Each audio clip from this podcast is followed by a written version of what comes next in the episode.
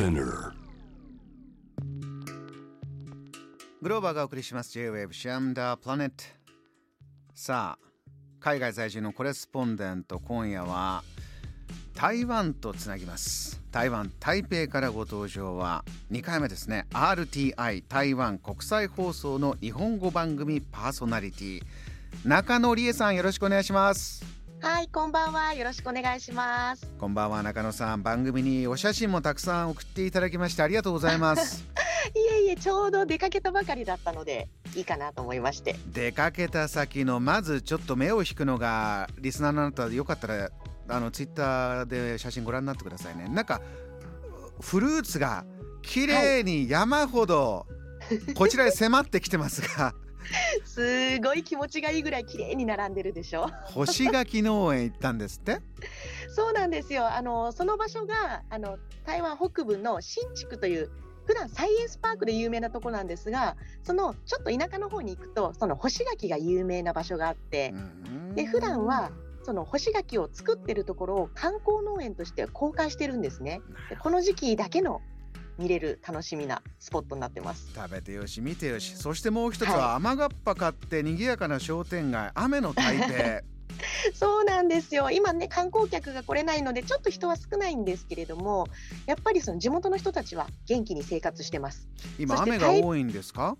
そうなんですよ。台北は実は冬になると雨が多いので、今週に入ってから雨がまた降り始めてぐっと気温も下がってます。うん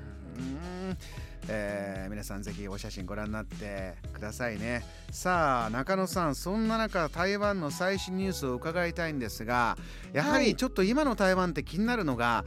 えー緊張感あふれるニュースですよね、えーアメリカと中国の綱引きの中で何か軍事的な、ね。えーニュースが続いてます。いかがでしょう？そちらではどんな話題が出てますか、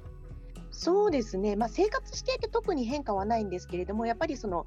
アメリカとこれだけ密にいろいろと連絡を取り合ってるよ、軍事的なものも練習一緒にやってるよっていうアピールするような情報は今まで以上に見てるので、うん。そういった部分ではちょっとこれまでよりも緊張感は高まってるのかなっていうのは感じますね。中国との関係に関しては何か最新ニュースどんなもの出てきてますか？そうですね。あの実は先日、中国大陸の国務院台湾事務弁公室というところが頑固な台湾独立分子として3名台湾の、えーそうですね首相にあたる蘇貞昌行政委員長と国会議長にあたるユウ・シャッコン立法委員長と、えー外務大臣にあたる呉昌章外交部長この3人の名前をもう実際に挙げてもうこの人たちは台湾独立を支持している人たちだだから処罰として本人や家族の中国大陸や香港、マカオの訪問とか、あとは関連企業が中国大陸で利益を得ることを禁じるっていう制裁措置を取るぞっていう発言をしたんですね。こういうのを名前もオープンにして制裁するってのは今までもあったんですか？今までもまああったのはあったみたいなんですけど、ここまで公にドンとくるのはそんなになかったんじゃないかなと思いますね。まあつまりこれはあのブラックリストっていうことですからね、あのブラックリストに名前が載ったっていうことになってしまうので。うーん。それに対してリアクションはどうなりましたか、それがですね、ここでなんかちょっとピリピリとしそうなところではあるんですが、うん。これを受けて名指しされたあの外交部長、ご少々外交部長が先頃あの外交部の SNS サイトの中で中国共産党からブラックリストに載せられて以降、たくさんのお祝いのメッセージを受け取ったっていうメッセージをアップしたんですね。どんな意味なんでしょうねこのお祝いっていうのは。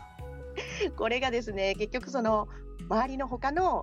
多くの人が私もこうどちらかというとあなたたちよりも台湾独立支持してるのに選ばれてないのになんであなたは選ばれてるんだ？どこに申請したらそのブラックリストに載るんだ？みたいな感じでそうですかお祝いのメッセージが届いてるみたいなんです。ちょっとこう切り返しで、えーこれははい名誉あることじゃないか、台湾独立を目指す身としてはそういう切り返しをしたんですね。そうなんですよなので、ご少々部長も、まあ、この栄誉のことを守るために台湾の自由と民主主義のために戦い続けますなんていうコメントをしていてなんだかちょっとこうウィットに富んだ返しをして今ネット上で盛り上がってます。これねこういった言葉のやり合いの中で進めばいいなというのは本当に思いますね。そうですね。本当にこういう掛け合いで進めばいいなっていうのは本当に思います。うん。えー他にもなかなか日本には届かない現地最新ニュース伺いたいんですが台湾ははい。何やら日本以上のコーヒーブームというのが今起きてるんですって、そうなんですよ。あのコーヒーショップもすごく多くて、まあ、いろいろなオリジナルのカフェとかもあるんですけれども実は飲む方だけじゃなくて作る方も実は台湾熱いんですね。そうですか。で台湾お茶のねイメージありますけれどもね。ですよね。そうなんですけれども実は台湾って一般に言うあのコーヒーベルト地帯でもあるんですね。うんうんはい、なので、まあ、昔からコーヒーの栽培っていうのはあったんですけれどもまたここで高品質な台湾のコーヒーを世界に向けて発信しようという動きもあってはい、しかもまたその品質もかなり認められていて今うん。注目を集めてるんですよ。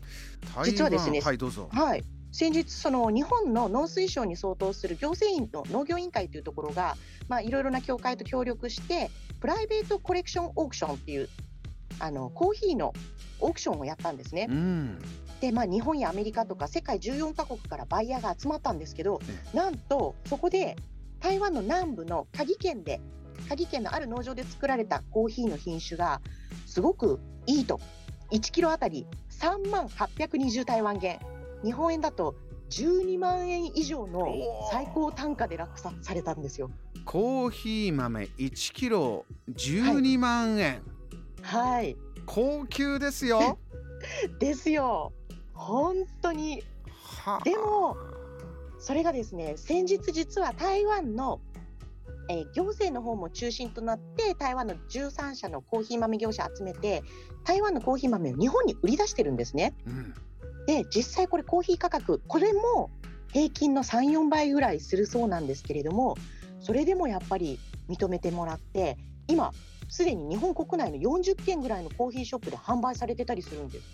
なかなかまずね台湾の中で作られてるコーヒー豆ですから量はそこまでたくさんまだないんだろうとも思いますし、そのはい、貴重レアであるということと気になるのは味わいですよね。そうでしょ？そうです実はね。何ですか？何ですか？そうでしょって。いやそれがですね実はその数のコーヒー生産国ってあの消費国ではなかったりするんですね。で逆に大多数のコーヒーの消費国っていうのは緯度が高いところでなかなか生産国じゃなかったりするんですけどはい台湾って生産国でもあり消費国でもあるんです自ね。分たちでも飲んでいるそうなんですよだから、まあ、コーヒー豆の生産から処理とかあと販売まで一貫して取り組むことができますし、うんまあ、消費者の需要に応えて豆を栽培したりとかそういう生産サイクルも出来上がっていてだからどんどん良くなっていてで今回その高値で落札されたコーヒー豆もですねえ濃厚な果物の香りとまろやかな舌触りが評価されてこの高値になってるんです。え中野さん。はい、お飲みになったことあるんですか？あの今回落札されたものではないですけど台湾のコーヒーはよく飲みますね。はあちょっとはい、いやまあ現地行って飲むしかないんでしょうけれども 一番はね一番はそれなんでしょうがぜひちょっと最後にじゃあリスナーに中野さんが大好きはない。台湾コーヒーのフレーバー、こういうのだよっていうのをお伝えいただけますか？そうですね、まあ、私が好み的にちょっとあんまり重くないものが好きなので、すっきりとした、あとちょっとフルーティーなものが結構台湾のコーヒー多いので、それをぜひ皆さんにも味わっていただきたいと思います。軽めのフルーティーで美味しいコーヒーが台湾にあるという、はい、いいあとコーヒーショップも、もう自らそのローストマシンとかを入れてやってるお店も多いので、ぜひそういうところで飲んでいただきたいと思います。台湾の新たなカフェ文化 どんどん盛り上がっていきそうです。わ、かりました中野さん、はい、えー貴重な現地最新ニュースありがとうございました。またお願いします。はい、ありがとうございます。この時間は台湾台北在住のコレスポンデント中野理恵さんにお話を伺いました Jam, the planet.